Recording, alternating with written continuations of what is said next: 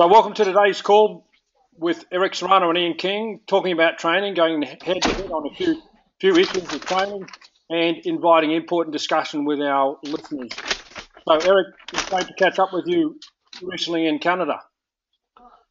Yeah, it was nice to see you after a long time. You're um, you're looking older though, but you know that's expected. Oh, you're so you're so kind, my friend. Your dress hasn't changed. You're still wearing those same floral Hawaiian shirts you did a decade ago.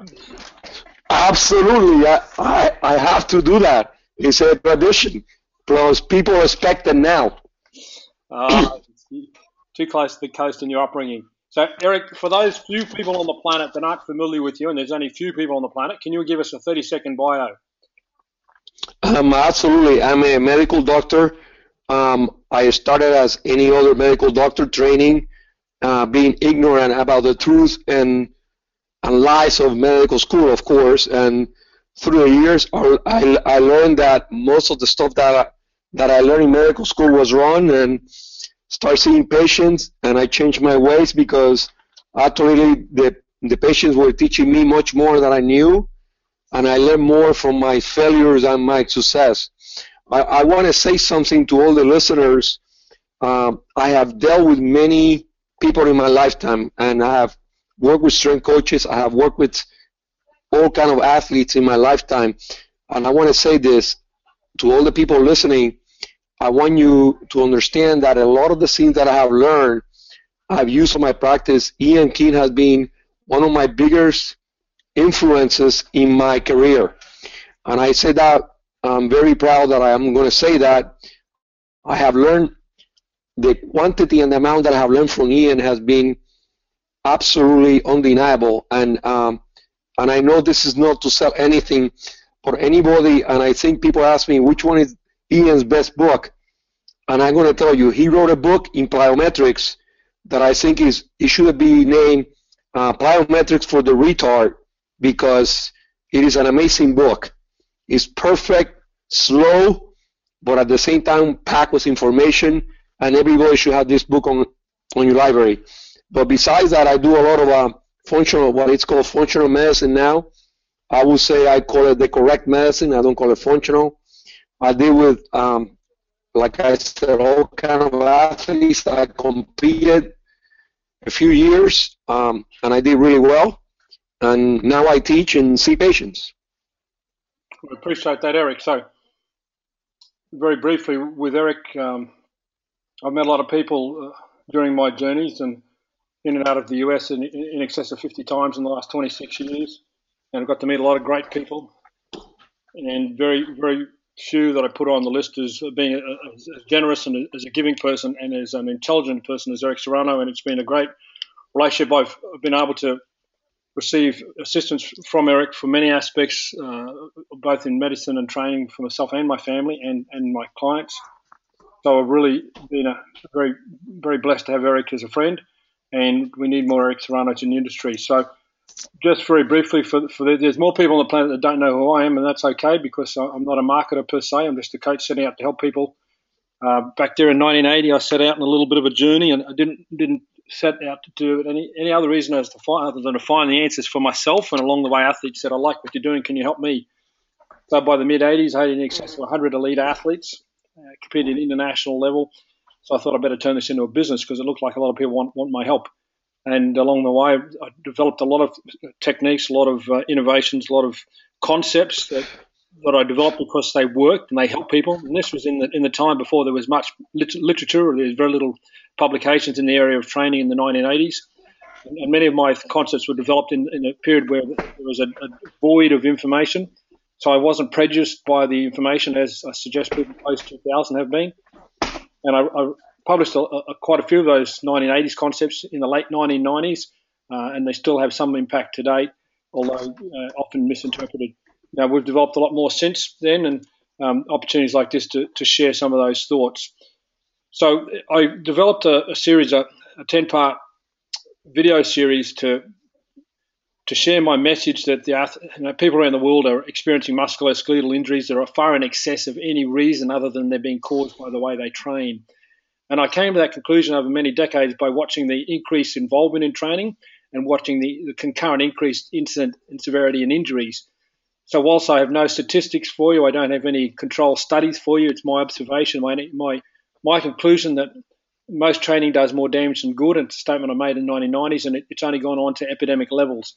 I'm seeing children uh, being damaged, and I'm seeing quality of life being impacted so much that I think it's time we, we, we stood up and, and, made a bit of a stand on that. So I, I issued a, a 10 part video series uh, titled Zero Tolerance to Training, and I shared that with Eric in the first instance. And Eric had a few comments about that. So I thought we'd we'd turn uh, initially the today's discussion a little bit of an exchange on Eric because I know he had a few things there that he liked and a few things there he didn't like. And then we got a few questions pre-submitted by by our audience.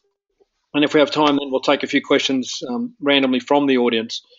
So, Eric, what were some of the things that, that you thought were pertinent and valuable okay. video series? First of all, I want to say that um, Ian was uh, nice enough to send me the videos. So I have a little advantage over Ian because, of course, he sent me that, and I, I did look at them. So I'm going to um, turn it into an argument, though, because I, I want to do it that way, make it more interesting. Um, and the reason I uh, we're having this conversation is because Ian spoke about stretching and other techniques, and uh, he's very specific about certain things, and I make some comments on my emails, and that's why we're here. Now, um, I want to go really fast to what I believe because I'm sure most of the listeners have seen your tapes. Uh, Ian says that stretching should be one to one sometimes, or spend at least an hour and a half uh, on stretching. Okay, and I want to tell the listeners I do believe on stretching. I I I think stretching has a place for different reasons. I think one of them will be for rehab. One of them be used as a warm up. Some people do it. Also as training, like people like have to do gymnastics. Uh, stretching has to be part of their training because what they do. Uh, now, one thing that I have to disagree with with Ian is that he said we should stretch before, you know, the workouts, and I I don't agree with that because uh, due through the years of working with different teams and being called, a lot of times people are being stretched before the workouts. And, and I'm going to try to explain this without able to visualize what, what I want to explain, but I'm going to try. For example, if somebody hurts their hip, okay, and the range of motion is limited, okay, I go to the cases, and here is the therapist or the trainer stretching this guy's hip. And uh, initially, this guy had a 20 degree range of motion, and that's because the body wants to actually protect that hip. It's, it's stable within that range of motion, but once I increase that range of motion over those 20 degrees, yes, I got, oh, I feel great. I have, I got great range of motion. Then the athlete goes out there and runs, and of course he gets hurt because the, the reason that the joint capsule or the person was tight it was because at that moment in time there was some kind of imbalance or injury. Of course, I am being specific, and Ian was generalizing the stretching component. Now, I also uh, want to say that I have a different belief because there are a few things that when you stretch, most people say, "Oh, I stretch, so I stretch my muscles," and in reality, there is the muscles and there is the fascia, and both of them are stretch, but both of them require different things, and I want to separate those. For example, there is PNF, there is dynamic stretching, there's static stretching. Okay, all those things are out there, um, and I do not believe in each on each one, but I believe in all of them. Now, my stretching is a little bit different than most people. For example, if I want to stretch your hamstrings, yes, I make you flex your hip, right? 90 degrees and you stretch it, well, I believe that I put the hip on that position 90 degrees, and once I get to and once I get to that position, then I'm going to make my quad completely contract. I'm forcing myself to go beyond that range of motion with my own muscle, and that is a little different than PNF. PNF you push away. On my stretching, I make you contract that opposite muscle past that range of motion and I get better results quicker. And I, I don't know if Ian has ever done that, but that's what I do. Um, I also believe that stretching is dependent on age, sex, injury, and activity levels of what the patient is doing. Uh, most of the time that I also see a person that has stretching needs, and this is I agree here with Ian, is because poor training. And uh, and I want to I, I want to throw another word out there, pandiculation. You know, most people think that oh, look at the animals, they stretch when they get up. Oh, look at the lion, or look at the cat, right? But this is the problem, though. If I'm gonna, if I'm walking and somebody's gonna sh- shoot me, I'm not gonna freaking stretch. I'm gonna run like a, like this fire on my ass. You know, I'm gonna take off. Also, you know, I'm not gonna warm up. I'm not gonna stretch. I just have to take off.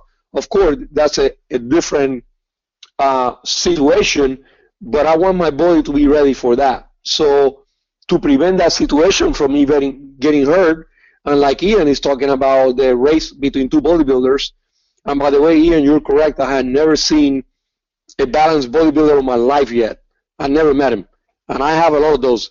The closest I ever seen to a balance is John Meadows, and still he's not balanced. But I mean, uh, those are my viewpoints on stretching. So, and I know you're here, so Ian, let's hear your side. Well, it's great, great that we can have this exchange, Eric, because uh, I, I, don't believe either of us have our values threatened whatsoever. I actually don't have any attachment to anything. Uh, my attitude is pretty much this: if a person has an outcome and they're happy with that outcome, then I say, fantastic, keep going. If a person has an outcome and they're not happy with an outcome and they're looking for a better way, then I say, well, let's look for a better way. And that probably sums up my approach to training because there's a lot of ways to get to Rome. And, and everybody chooses their own path, and their path is influenced by so many factors. Now, let's take a moment to look at the path of many at the moment. If we arrived on a deserted island from another planet with no pre predetermined influences, we might come to obje- objective conclusions. But what I believe is where many are, including um, some of Eric's influences, are a subject of the dominant trends of thinking that have occurred uh, from about 1995. There was a, the first anti-stretch wave came through, and then there's probably about three variations since then. And anybody influenced by that period of time has has exchanged it in the in the, in the way that uh, the forensic police look at the exchange of materials, and when two items come in contact with each other, each leaves particles of the of, of themselves on the other, and it's very difficult for people to to not get absorbed or not absorb part of the dominant beliefs. And I believe that some of those dominant beliefs have, have been perhaps one of the major reasons why we're having an epidemic of injuries. The, the anti stretch movement has been pretty serious in its negative impact on the world. So, uh, for me, the, the concept of, of, of, ignoring the need to return connective tissue to length, uh, whether it's length or tension, uh, is, is an absolute massive flaw in training. And this is, and I'll get a little bit more specific. If an athlete's movements is that of a powerlifter, like walking up the stairs is their definition of exerting themselves because they can't find the escalator, and I'm down with that, then they're not going to find the impact of their, their limitations as early. But when other athletes, like running sport athletes and moving sport athletes, adopt that philosophy, then they find the limitations of their imbalances like further. And I'm not just talking about muscle imbalances, I'm talking about length and tension imbalances. And that's what I raised the rate of rate of uh, risk onset, rate of injury onset concept during the SWIS presentation, where I said that you can have an imbalance as a, as a walking athlete or, or a reasonably static athlete, that in a moving sport athlete will end up in an AC, uh, anterior cruciate reconstruction and et cetera, et cetera. And what I'm seeing is the, the for example, as the popularity of powerlifting rises, and God bless the sport, the the athletes that are modeling that, and the strength coaches that are modeling their training are inducing injury incidences and severities that never seen before in the history of sport because the they've taken the whole philosophy. Well, you know, the powerlifter doesn't stretch, and he's not he's not rupturing his ACL, so I, I should be good. And it's not that simple.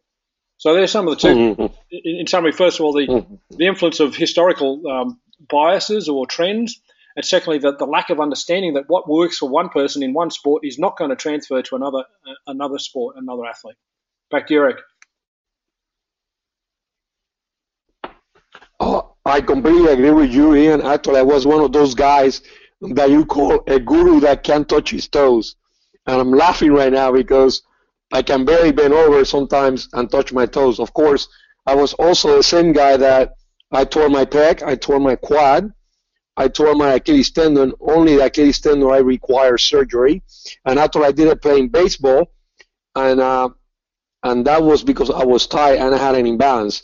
And I completely agree with you, Ian. You know, we take powerlifting, and you know, and like, and like you said on your video, we we squat with our hips wide, and, and and that is because it's required. Now, I'm gonna I'm gonna bring another point in.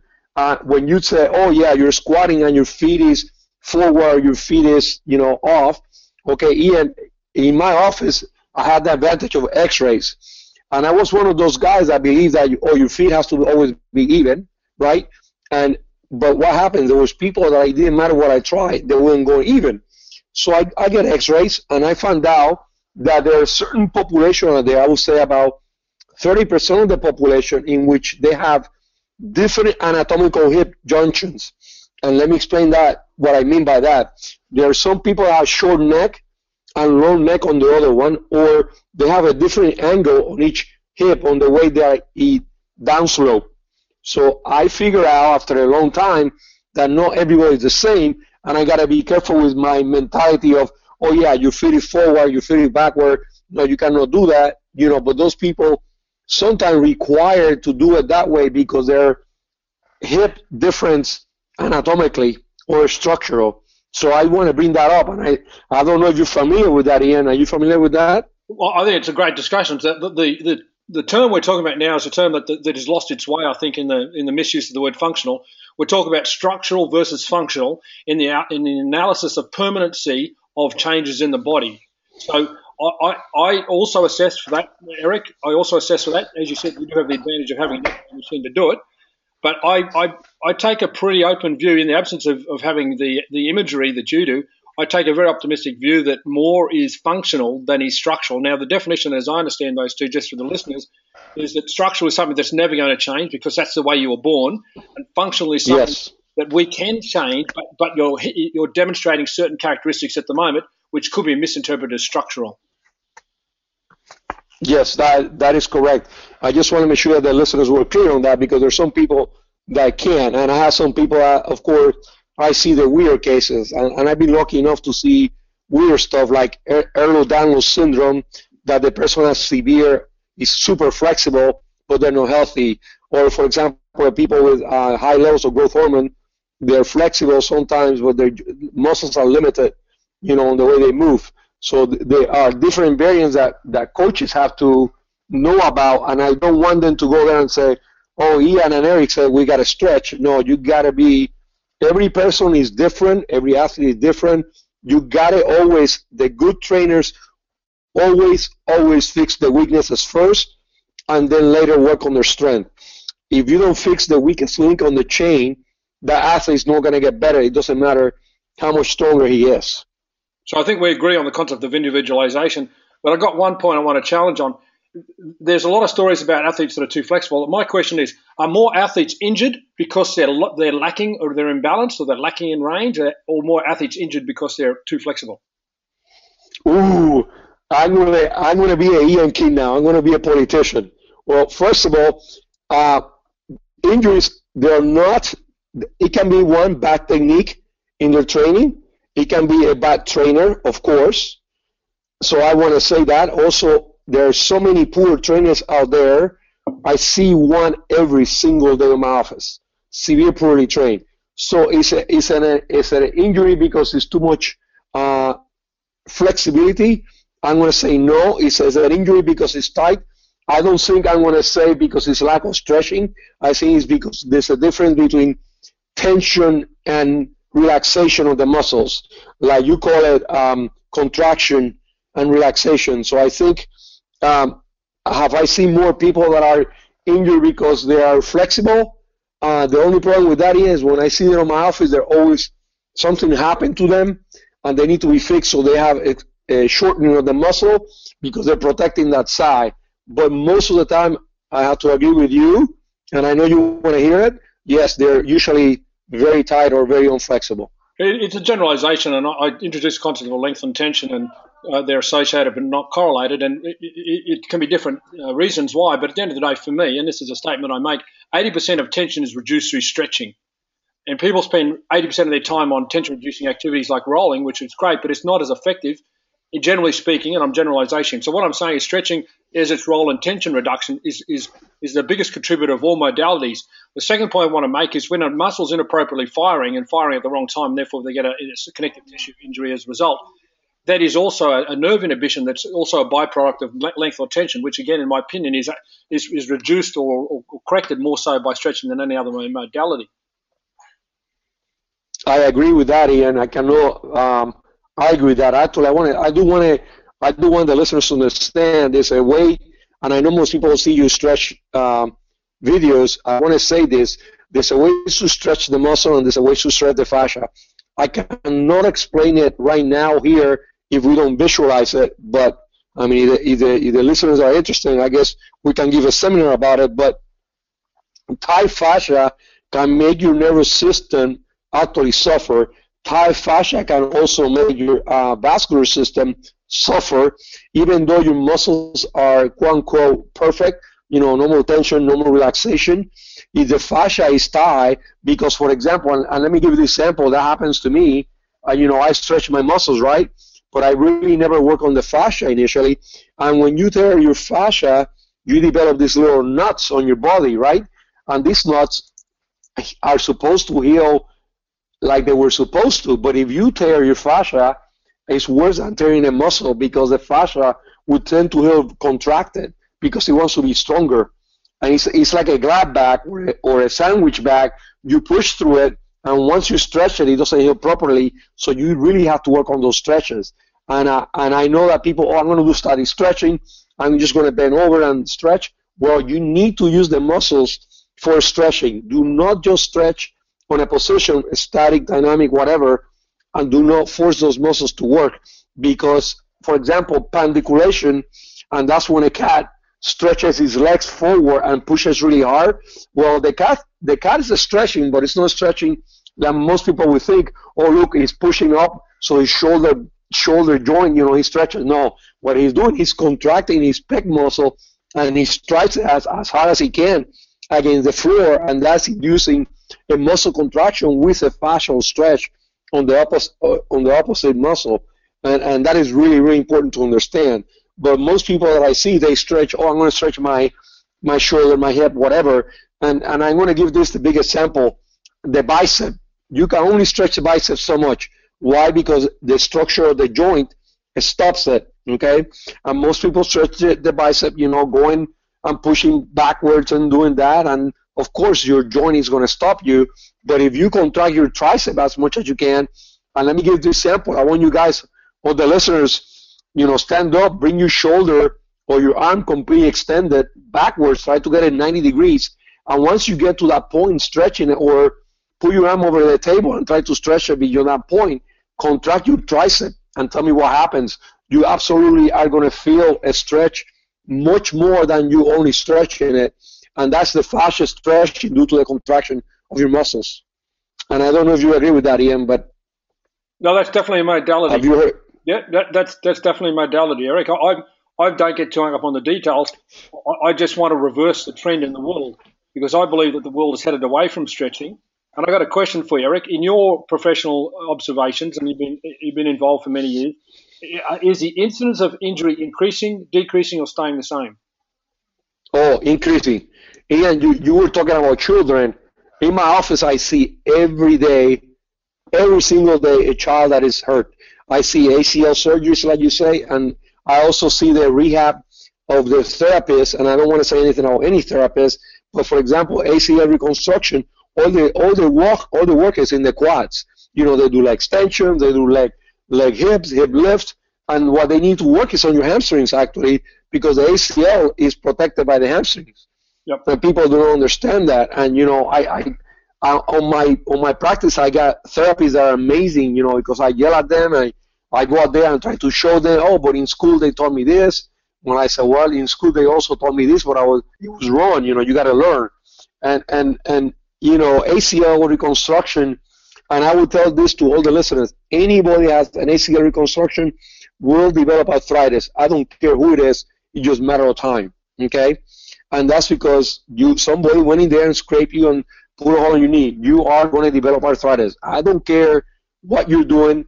I mean, it might be, it might be small in some people, it might be a lot in other people, but you try to prevent surgeries as much as I can. I hate surgeons. I know that I have a couple of doctors listening because they email me, and I know um, a couple of them have heard me talking to them that I absolutely refuse to try to do surgery. And actually, do you require ACL surgery? And I, that's another point. I have people in my office that have ACL tears, and they're strong and balanced enough that they do not require any surgery. So my goal, Eric, in, and, and, stretching is just just part. It's not the, it's not the only part. It's just part of my belief that that uh, zero tolerance attitude to stretching. I believe all injuries are preventable, all injuries are predictable, all injuries are unnecessary, and the majority of them are caused by what we do to ourselves or what we allow others to do to ourselves. Now, there's a lot of statements in there, and I know many of them would raise some um, challenge values. But the bottom line is this: if you're getting injured, if your athletes are getting injured, you need to give yourself an uppercut and ask yourself why and change it. And I, I say that pretty bluntly, but I, am not seeing that. I'm seeing, I'm seeing um, strength and conditioning coaches to use that terrible word continue on producing a litany of, of injuries. I've seen teams where there are more athletes surgery that run on the field at any one time in any calendar year. So we, we've we've come to an acceptance of injuries, which is just unacceptable, and that's why I, have been I've been on this platform for quite a few decades, but I'm getting a bit more firm on this, and I'm saying to people, you know, if you want to be injured, if you want your people to be injured, go and knock yourself out. But really, you've got a responsibility to people. There's no upside to injury. There's no upside to surgery, as you've said. So stop doing it. Just stop injuring people. I agree with 80% of your statement. Ian, but I get, I, you know, I see the people that are in motorcycles and they have an accident called they break their head or arm. You cannot prevent those. It doesn't matter yeah, no, how talk, good. I'm not talking about those. Yes. I mean, I, I, yeah, I know you're talking about training. I know, I understand. So, about, but that's what I'm saying. This, go ahead. Yeah, I'm talking about sports injuries. I know what it's like to be in a motor vehicle accident, and you know, uh, there's no, you're not going to prevent that sort of impact when you've got a one or two ton vehicle hitting a human body. There's not much chance. But I'm talking about sporting injuries? Well, you, I mean, again, I see a lot of football players, and like you see rugby players. Uh, can the injuries be preventable? Yes, if you have a good balance, but can all of them be preventable? It doesn't matter how good the athletes or how good the machinery is. It's going to break down if there's certain forces that are bigger than your own forces. Exactly. So yes, 90% of the injuries can be preventable. The other 10% you can't prevent them because you know there's external forces influencing that body. But I completely agree. I do see a lot of injuries caused mostly by bad training, bad technique, you know, and bad education. Let me put it that way. Not, not that the trainers intend to train the person wrong, is that they they just become like a cult. Oh, I listen to this guy. Oh, I'm going to do everything he says, you know. And I tell everybody, you know, everybody has something to teach you. Always, if you don't know more today than you knew yesterday, then you're getting stupider. You're getting dumber because you need to learn something new every single day. I learn every day in my office. You know, when I think I'm, I know something, here comes somebody that completely blows my mind. And I think Dr. Dr. Fosselman is listening, and, and he knows that, oh, I, I know the answer, I know the answer, and here I go. Crap, that's not the answer. So, absolutely, try to learn from everybody. I mean, there is good information, there's bad information, there's so-so information, and there's shitty information. And the problem is that once there there's some uh, people out there, the gurus, okay, I'm gonna call the gurus because because you know I don't I don't publish, I don't know in the internet, I don't have Facebook, I don't have anything. God okay, is because I, I I don't have time. I don't have time to do that. And and it's sad that I see, oh, I'm going to follow this guy. Well, no, you know, learn from every single person something because everybody has something to teach you. And once you develop your technique, then do not do not stay on that area. Try to get better every single day. Excellent advice. So, Eric, we're going to jump now, if we can, to the questions. I just want to field a few of the questions that we received from people Um, go ahead. Let's go for it. Let's go for it. Who submitted them prior to? So let me um, just bring up the first question. Do, do, do, okay, so this is from Eric, and Eric um, Eric said, "Hello, Ian. I, I, saw you at SWIS and hung out, uh, listening to you speak uh, to others after your event for about an hour. I learned a ton. I'm looking forward to this webinar. Here are some questions. He said, squats or deadlift for female athletes? Question mark. So he said, squats or deadlift for female athletes. So I'm going to assume that's a question. We're going to interpret that as the best we can. Squats or deadlift for female athletes? Eric, your, your comment. Okay, um, Eric, and I think that question is coming from Eric Hernandez. It depends what the athlete weakness is. Okay, does he have weak back? Does he have weak quads? Um, what what sport are we talking about? I'm assuming basketball.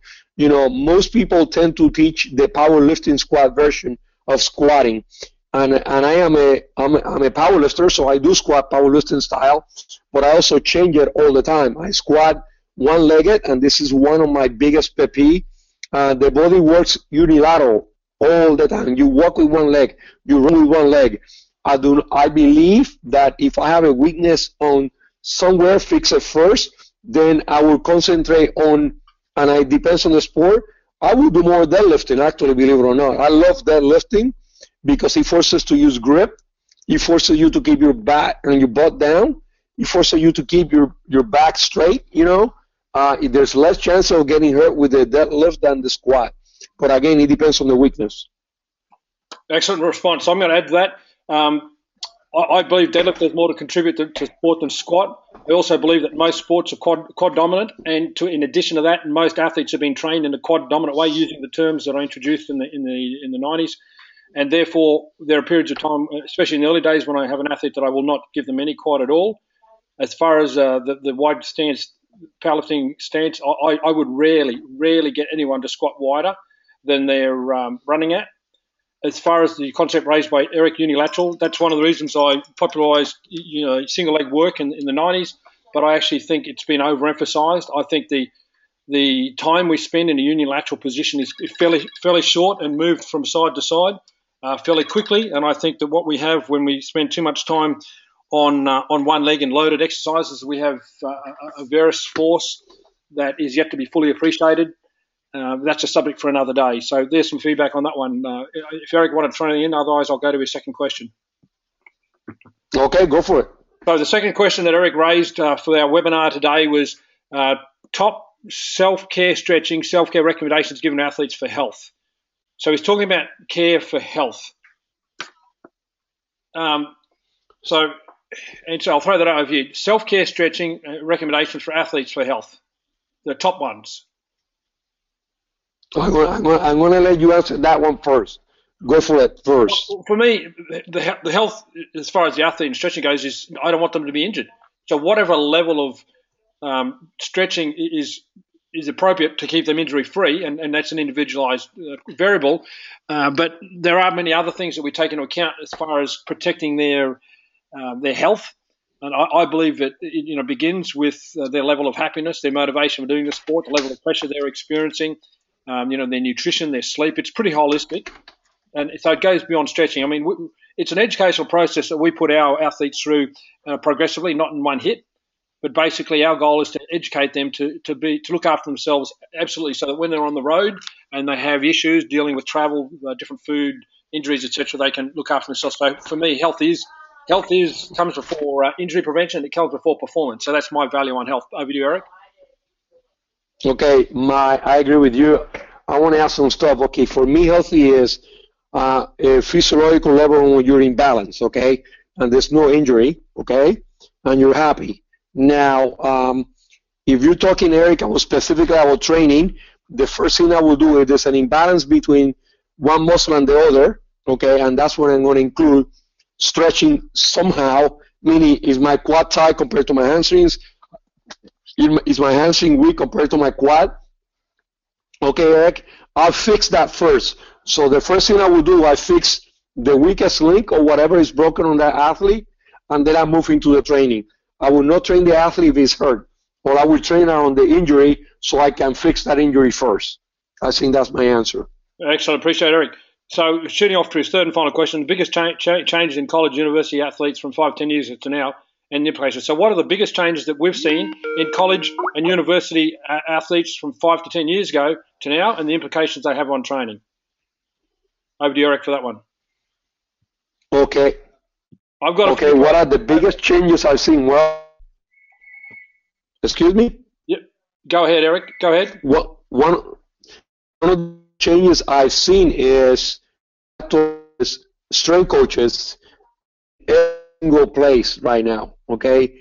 Now, I also seen strength coaches being um, educated sometimes by um, organizations that actually are uh, poorly controlled and I would say um, influenced by money. And sometimes they teach not the right things. And once you get to a position, they don't look back. Okay, that's one thing. Number two, I've seen that children in high schools and you know elementary school they don't they don't teach physical education anymore. Okay, and and that is a severe severe problem. Number three, the amount of workouts that the athletes do now are too much. And I know people are going to think I'm crazy, but I'm telling you this: most of the books written by professionals or by people that are writing books are the ones that won the gold medal, you know, are the best baseball players that are, or the best basketball players that are genetically actually better than the average person, and they have easy success. Let me put it that way. And I don't want to, I don't want to quote that the wrong way. I just want to make say, I just want to say that they got more successfully with less work than the average person. And now we go into, oh, I'm going to train, I'm going to train like the next guy, and we overwork overtrain almost 99% of the athletes. Yes, I'm going to say that. 99% of the athletes we overtrain. I think that's one of the biggest influence right now. Yeah, I, I would agree. I'm going to give you a quick, a quick story. Uh, back in the early 90s, I was working with a, an athlete in the American college system, a Div 1 uh, swimmer, non, non-American, and we do whatever we wanted in their dryland training. In fact, in the off season, we could do whatever we wanted in their swimming training. She went on to to become the, the Division One Swimmer of the Year and, and set Div One records, uh, NCAA records, as the first non-American to do so, to my knowledge. Uh, and now I'm in a similar situation, some you know 25 years later, uh, with another athlete, same sport, and it, it's so tough because, uh, as Eric said, firstly they're being overtrained both in the pool, they're being overtrained um, in dry land, and then the training they're doing is so. Uh, I'm going to be straight. It's just so bad. Um, that they're wrecking the athlete, and you know it's it's a miracle any of them come through. So, uh, in the interest of getting other people's uh, questions, I'm going to leave it at that. So, we're going to move on um, to the second question, and this is um, from Kathleen. What's your stance on stretching prior to an exercise? Um, and I think we've covered that to some extent. Eric, did you want to add to that at all? Uh, yeah, Kathleen. I, I do I dynamically stretch? Do I statically statically stretch? It depends on what I'm doing. Uh, do I specifically stretch like I will like bend over and stretch my lower back. No, I don't. Uh, and I'm going to say this. It depends on the time you work out, age, and injury. If I'm going to do legs and I have an injury on my leg, I might stretch the other parts, not that leg. But let me give you an example, Kathleen. I'm going to squat, okay, and my lower back is hurting me.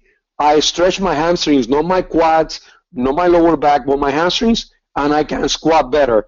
I don't know if, if Ian has seen that, but I have done that. And, and I think it's very specific to each client.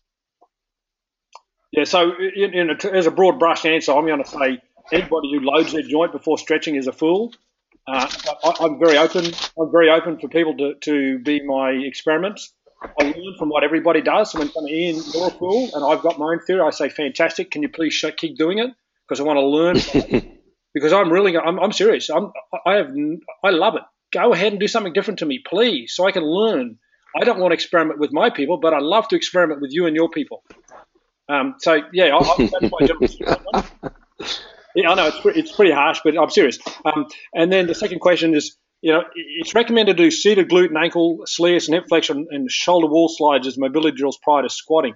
So she's talking about glute and ankle, SLIAS and hip flexor and shoulder wall slides. I'm not sure whether she meant stretching and then some, some what I call, and I introduced this concept of control drills before loading. I introduced that first published in 1998.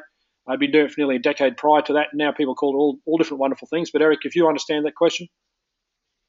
Uh, you know what? I don't know what she. I'm assuming if we're gonna do squats, then do we stretch the ankle and and hmm, no, I don't know the.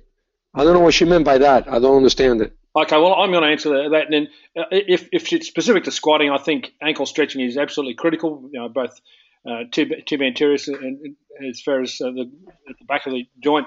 Um, you know, I, I just put in a nutshell. If I'm with a professional athlete, we do a lower body workout. We'll we'll stretch between between 45 minutes and an hour and a half um, on average before a, a, a, lower body workout. So that's a, a, quick answer to that one. I'm going to move on now to the third question here, Eric. Um, what's been the big, biggest challenges, biggest changes you've seen in the way people train during your lifetime? And I think we've addressed that to some extent, Eric. If you know you want to add anything to that.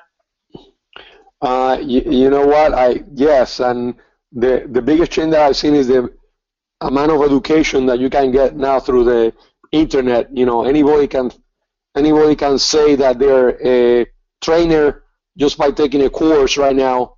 Sit down and train people. You know, it's a huge, massive change that I've seen that way. Now everybody can be a trainer, and that scares me. Yeah, and I'm going to agree with that because, you know, back 30, 40 years ago, and I say when Reg Park wanted to learn how to train, information was hard to find, but it was really good when you found it. Now information's easy yes. to find, and it's really bad when you find it. Yes, absolutely. So I actually, I'm really, I'm really um, a little bit, uh, if I can use the word of emotion. Apparently, I don't have any, but if I can use the word, I'm a little bit sad for people because the chances are nine out of ten they're going to come across crap and train crappily, and by the time they work it out, you know, we've got a challenge of unraveling the crap that they've been doing. So I, I would really, Eric, I, I would have probably preferred the day when I picked up. It was hard to find, but when I got that book, you know, when I got that book written by um, Bill Kazmaier or something like that, I, I, I could see Bill knew what he was doing, uh, as opposed to the, the 90% of the rubbish that's on the market now.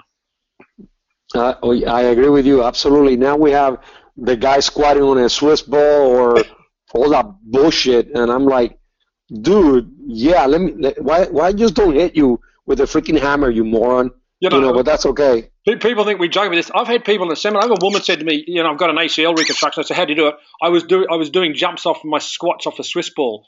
Anyway, so it does happen. It, it really is. The world is a tragic place. people are getting dumber, and and they're, they're yes, you know, they're just not thinking, and and that's what um, you know, Albert Schweitzer said to the in a media conference and said, "Doctor, what's a, what's man's greatest challenge? Do you think what's?" He said, "Man does not think," and that was in 1952. So nothing's changed; it's only got worse. So the second question: What do you think is the most important physical quality and why? And I'm going to throw that one to you, Eric. What do you think is the most phys- important physical quality and why? What is the most important physical quality? Oof. If I have to they're not to like this answer. This answer, um, and I'm to say your freaking brain. if you don't use your brain, doesn't matter what you do with your body. I mean, the best example I can give you: look at a bodybuilder. You, they think they look good, and 90% of them no brains. You know, and and I my, the biggest physical quality I think you got to think, and, and it doesn't matter what kind of athlete you are. If you don't think, you don't go nowhere. Yeah, great, great answer, and so important. And, and, and, when I when I hear people talk and when I see what they write, the first question I ask myself is, I ask myself is, is that really their opinion based upon their own personal experiences, or is that an opinion being echoed by the influences of other people? And one of the greatest challenges I see for those who've come into the industry post 2000, in that era of bullshit and decade, uh, the decade of deceit, was can they empty their mind from that crap can they really um, learn to think for themselves, or are they just going to go into someone else's paradigm? So it's just jumping from one one strong dominant belief to another strong dominant belief. But that's just a question I've got. So what I'm going to do now is, before we um, uh, go to the final persons who submitted the question, I'm opening the floor. This is the opportunity for anybody on the call today. Now there's an electronic button to put your hand up. If we have a hand up, we'll take you on, put you on live. Um, we'll have your question uh, posed by yourself verbally. And if, if you've one of the persons whose questions we've addressed and you are on the call and you want clarification on that, you can certainly do the same thing. So I'm just looking for hands up, and that is it. go for it. Go electronic hands up. We got Justin. Justin was the first to move, so we're going to Justin.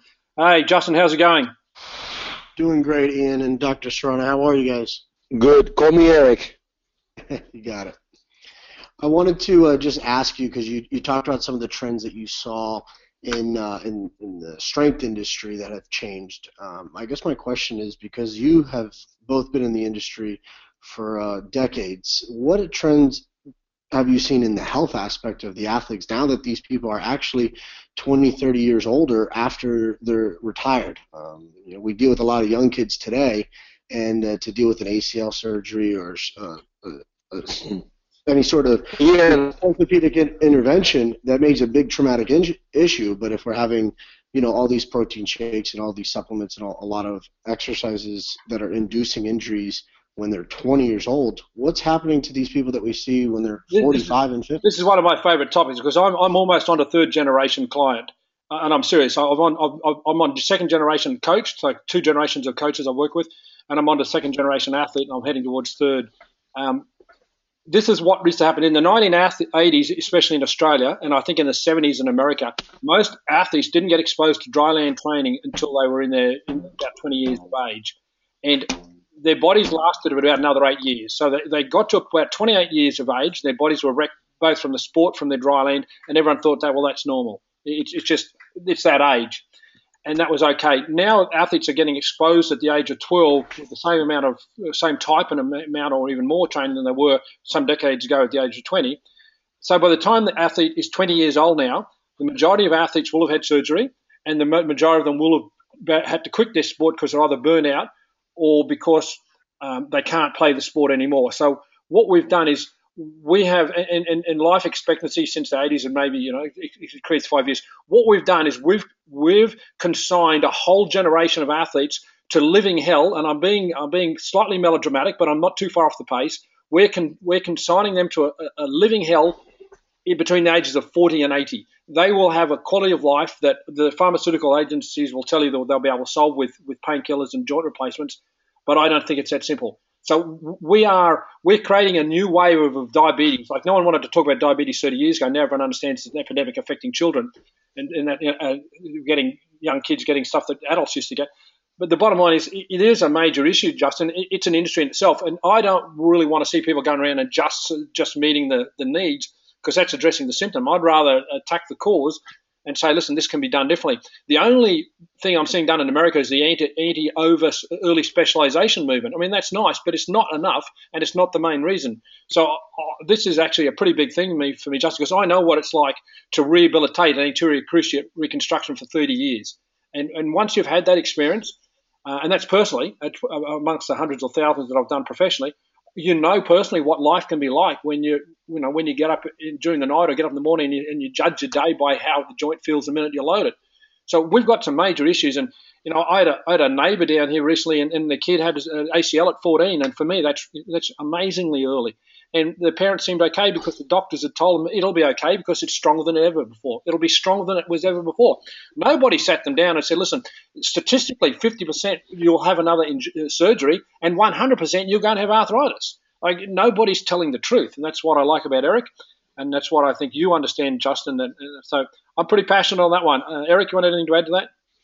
Yeah, Justin, I'm going to give you two live samples. My daughter was a top level uh, gymnast, and she went to the university and actually she went to practice with the team, okay, and she made the team, but then they did an MRI of her back, and she has something, a condition called spondylolisthesis, when the when one of the vertebrae or the one of the columns on the spine move forward, and the guy wasn't going to let her do it unless they got an MRI, and I said, you know what, I don't want the MRI, leave it alone, don't worry about it. I talked to the trainer and when I talk to the trainer, uh, the trainer, oh, I gotta take them swimming. They're gonna go swimming. This is gymnastics, right? They're gonna go swimming for two hours. I go, what? Swimming for two hours? What are you talking about? Yes. And then when I talk to him, out of the 18 athletes that they have, there were six seniors. 100% of them had ACL surgery or a back surgery or or some kind of surgery, and, and he was pretty proud of it that they were coming back from surgery. I'm like, dude, you watch out. Why are they going to surgery? The first question. Okay, he was a moron, but I didn't say anything. I told my daughter, sorry, I cannot let you train with this guy. He's over. Another example I'm going to tell you, I work with a lot of football players, actually entire teams, And one of the biggest jokes is we went. I don't hunt. I don't like to shoot animals. I prefer to shoot a human actually, but that's another point. And and here we are, an entire line, like 22 men. We were eating dinner, right? And they were, oh, pass me the ibuprofen. Oh yeah, I want two. I want four. There's 22 guys sitting on a table. I'm the oldest guy, and every single one of them is taking ibuprofen. And these guys are on, I say, on the top of their career, on their 26, 28 years old. All of them with, you know, aches and pains. And, and I, I don't want to, I don't want to wish that. I don't care how much money you make. I don't want to wish that to anybody. Is it because the wrong training? Is it because the wrong diet? You know, it doesn't matter. But I've seen it, and it's unbelievable the amount of injuries that are happening. And again, what is the right answer? I don't have the answer, but I know that good training, good diet makes a huge difference. Excellent. I appreciate it, Eric, and I trust Eric, uh, Justin, we've answered that. Justin? Absolutely, no, really appreciate it. Thank you. So, in summary, mm-hmm. we're, we're looking for people like you, Justin, to contribute to this movement. You know, the the movement that we'd like to reverse the direction of the world's going in this regard. So, we have got a man that we have to say thank you for his contribution to the industry and his efforts specifically more recently last month in Toronto, Ken Kinakin. Ken, welcome to the call. Oh my God, Ken is an amazing person. I hope that, you know, nobody can live forever, but if I could do be a magician, I will make that guy, I will put my magic wand on him and say, you got to live forever. He did an amazing job this year. Again. Thank you, guys. Thank you. Um, hey, Ken, wait, wait, Ken, before you answer a question, I want to tell the listeners I've been to many sports medicine conferences in my lifetime. I, I would say over 20, and I lecture in almost all of them. And, I, and whoever is listening, if you do not go to the SWIS, you have not been in a sports medicine conference. Thank you. Actually, um, I just want to announce uh, here that uh, I just talked to the hotel and uh, the next, uh, I took your advice, Eric, and so I'm going to run SWIS next year. And both uh, yourself and Ian, I hope both of you can come out again. It will be October 13th to the 15th, 2016. Same hotel, uh, same experience, and we've uh, the focus will be on the low back. And I just got confirmation at 8 o'clock this morning that Dr. Stu McGill is going to be presenting, and uh, on the low back, and uh, the and the opening will be we're going to find someone that can deadlift eight or nine hundred pounds uh, for the opening uh, presentation. Hopefully, we can uh, hook up Surface EMG on them also. I, I, guess the one question I have for both of you, especially since you've both been in the industry so long, is how can we make the biggest impact uh, on people? Is it uh, through ebooks? Is it through physical books? Is it through video? Is it through audio? Or just a live presentation? I guess that's my challenge, is that each one has their own strengths and weaknesses, but what have you guys found to be the most impactful, but also the most efficient?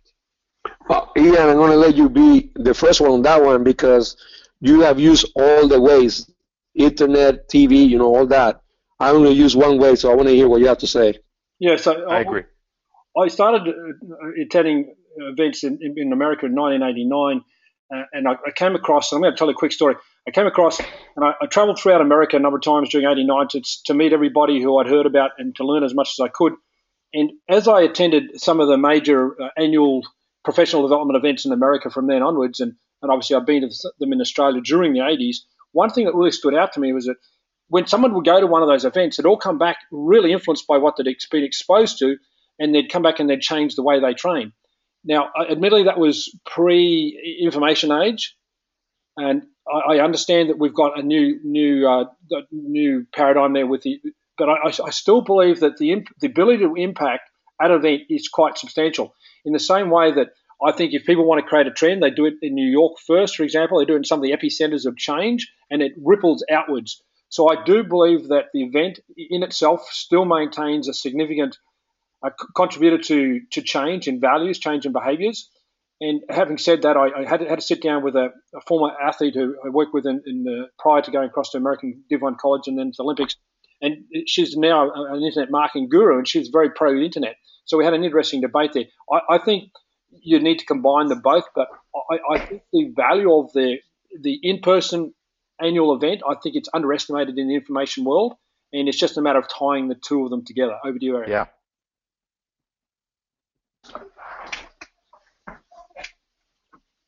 But I, would also like to think, Ken, and this is just my opinion, I'd also like to think that we, are through the worst of the bullshit in terms of the period between 2000 and 2010. Uh, I can. I think the best for me, I, I am a, um, I, I, I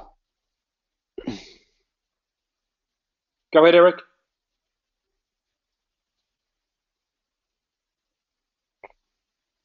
Ian? Yeah, Hello? go ahead, Eric. We're still good. Can you hear me? Yes. Hello? I think he's talking too quick.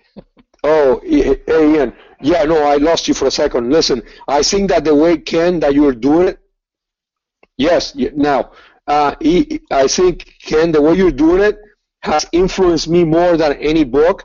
I mean, I can read a book, but if I don't see the person speaking and I have contact, direct contact with that person, I might deviate to somebody else because I think live presentations are still the number one way to learn. I have learned more in one lecture that I, sometimes that I can learn in one book. I don't know if Ian agree with me, but I have done that. Yeah, that's that's that's my position on that as well, Eric. Yeah, yeah, Eric, I would agree. And what I found was that it's yeah, and it's not even just um, uh, talking or listening to a presenter, but actually uh, interacting with them in the hallway or in the restaurant or else. That's where the true information comes out, and that's what, like even at the last SWIS symposium, listening to people was was good on stage. But when I get to ask them direct questions in the hallway, you know, whether it be with Karim Dehani or Ian when I chatted with you, you know, in the restaurant, and same thing with yourself, you know, Eric.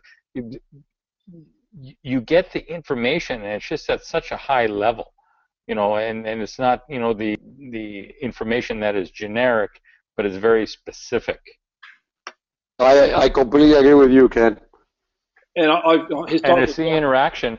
Now, when you get two or three or four different presenters that are all at the same time, that's where the magic happens.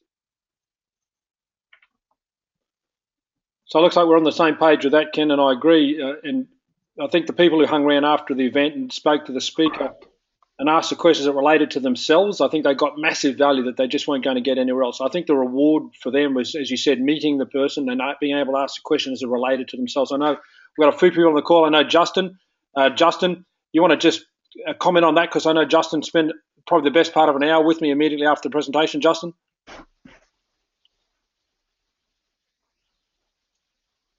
Yeah, I'm, st- I'm still here. Just looking for your feedback for Ken. So, as, as a, an attendee of SWIS. Yeah, Ian, you're oh, wow. cutting in and out a little bit, so I don't really, I didn't really hear what you said. I did see you unmuted me, but uh, I can attest Oh man, I you know SWIS was fantastic. I mean, I I uh, the minute he said that he was doing it again, it was like this like almost like ten year reunion for me.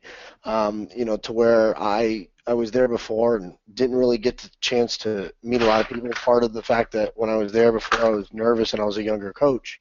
To now, I um, had a chance to talk with Eric. I talked to Ian, and I, I got to talk to Ken as well. It was fantastic. To me, it's it's not just so much the presentation, which yeah. was absolutely phenomenal, but it's also the attendees. I mean, there was more knowledge yes. in the chairs than there was on stage that people were aware of, and a lot of people don't take advantage of that because they're shy, they're uh, or they're they're so caught up in reading the books that they're not willing to open their mind and listen to the person that's instructing. Um, you know, the candidness, the the fact that uh, you know Eric Serrano is able to go up there and say, look, this is what's working for me in my practice that I see every single day. Um, I can address those issues, and you know, I could also maybe help you and just ask the questions. The fact that someone's you're you're getting free advice, you know, that people pay thousands and thousands of dollars for to make those mistakes a hundred thousand times and figure out what's working. To me, that was a huge benefit. Um, I thought you just was a first class. I mean, if there's any way I could sum up the event for anybody, it was absolutely first class. Um, you know, to me, you know, Ian, you, you spent a lot of time with me and my team. Uh, my guys, I, I had to listen to them in my ear driving back, you know, eight, nine hours, just how much they just enjoyed the honesty and the very transparency of a coach, somebody who is out there doing their job. Uh, it, it, you know you coach every day because of the way that you, you know, we're talking to people individually. Um, and then in regards to the what's the best way to educate the population, because I think as a coach we have a responsibility to put leave a footmark somewhere. Um, I don't know if it's ebooks, I don't know if it's videos. I do know that in-person and live events make a big impact purely from the standpoint of trust. You can look somebody in the eye, you can talk to them, and you get to know if they're either full of shit or not. And then on the other side is, you know, um, excuse my language, that's the truth. And the reality is that you don't know that until someone puts their hands on you, talks to you, shakes your hand, look in the eye. And the last thing I'll say is this: that the one of the reasons why um, you know the market is so saturated on the marketing side is because those people that are doing it are not actually the ones marketing. The people that are marketing are not actually the people that are coaching.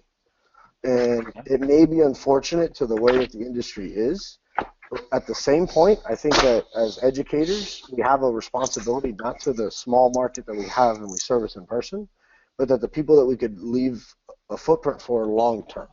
So I appreciate Ken the work because I know what goes into an event and the one that you put on to that magnitude and get that many people in flying from all over the world. Uh, I don't know what it was like from a speaker standpoint, but the way that you treated myself and our team was absolutely first class.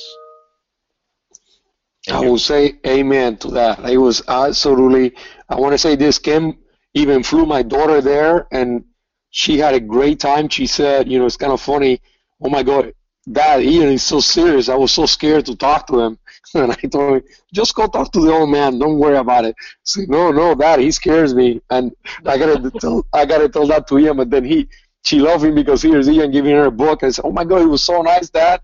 And I, I, I can tell you this, that was the best SWIS I've been. I, I sat down for, I remember one night, me and uh, Ian and JL, the big bull-headed powerlifter, yeah, you know, yeah. that, that was asking questions to Ian. I mean, he's a great coach, actually. He's a patient of mine and a true friend. You know, he said, oh my God, I love talking to this guy. You know, what, what's going on? Uh, you know, John Berardi, I spent an hour, a good hour with him at night Kathleen was there, and he was a, he's uh, absolutely a, it's a class A, you know, event. Whoever doesn't go to that at least once in a lifetime is missing. You gotta go to see the SWIS conference. Well, thank you guys. Yeah, I'm I'm gonna do it again. This one took two years to do.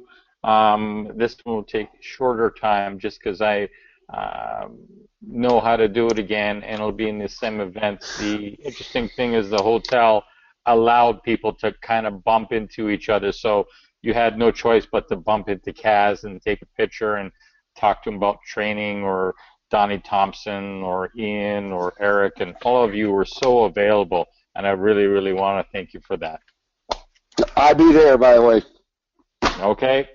Ian, you're going to come out again? Well, without a doubt, Eric. I appreciate and we really appreciate what you do. Hello? Ian, are you there? Yep, I'm here. Can you hear me? He may have left. I, I think he. Yeah, Eric, we're good. Can you hear me? Thank you. Oh. No, no, it's it's it's a real passion, and uh, it's uh, it, it, it's just so much fun. Yeah, I can hear you. Actually, we appreciate Ken. Definitely. Hello, Ian. We will be there, Ken. Ian, I hope you can hear me. I hope that uh, you know. I, I, I wanted to ask the listeners: Do they want to make this a a month uh, Ian, do you want to make this a monthly event in which people, if they're interested, they can send you questions and we, you and I get together and answer questions? Absolutely, we can do that, Ken and Eric. Sorry, absolutely. You, hopefully, you can hear me.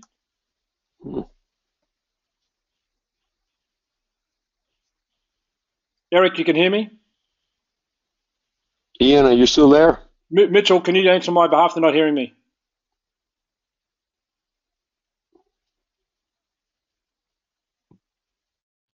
Eric, definitely. Yeah, absolutely. Eric, uh, Ian said he'll definitely do that. That's a great.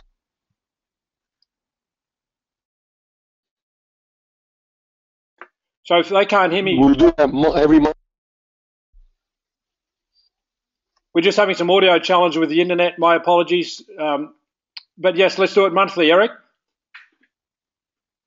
Yes, absolutely. I will do it monthly. We can do it, like you said, every month if you want to. People can send you questions or just opening to people's questions. I want to say this. I just accepted. I'm going to give a conference in Ireland, July the 22nd to the 25th. I'll be there. So if it's a little closer than the SWIS, but the SWIS still the number one place.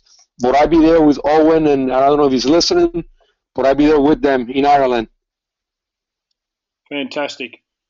So we'll get some uh, get some people, great people like Ken, to come and join our call as well. Um, we get JLS. Yeah, I would I would love to do that. I, I would like to include Ken if he's if he if he wishes to be available. That'd be amazing. And some of the other speakers, uh, some of our other other people we bumped into at the event uh, last year and, and, next year forward. So that's the plan, uh, and we really appreciate having Ken on. I trust my audio is still clear, and if there were any final questions, any final comment, you could put your hand up electronically speaking. And if not, we will wrap today's call. And again, uh, I want to thank my good friend Eric Serrano. He's a phenomenal friend, a phenomenal practitioner, and we need the world needs more of them.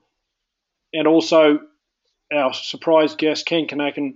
We, we've we've said already what we think of Ken's contribution and the phenomenal event, and we look forward to everybody on the call and everybody you know being encouraged to attend the SWIS event 2016.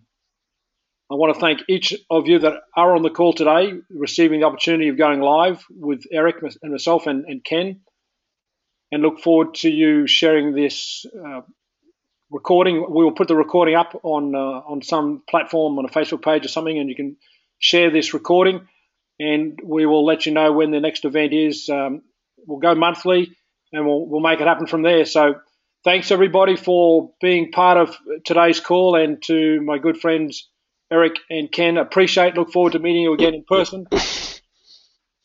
Thank you, Ian. It was nice talking to you guys. Bye bye. Thank you. Bye bye.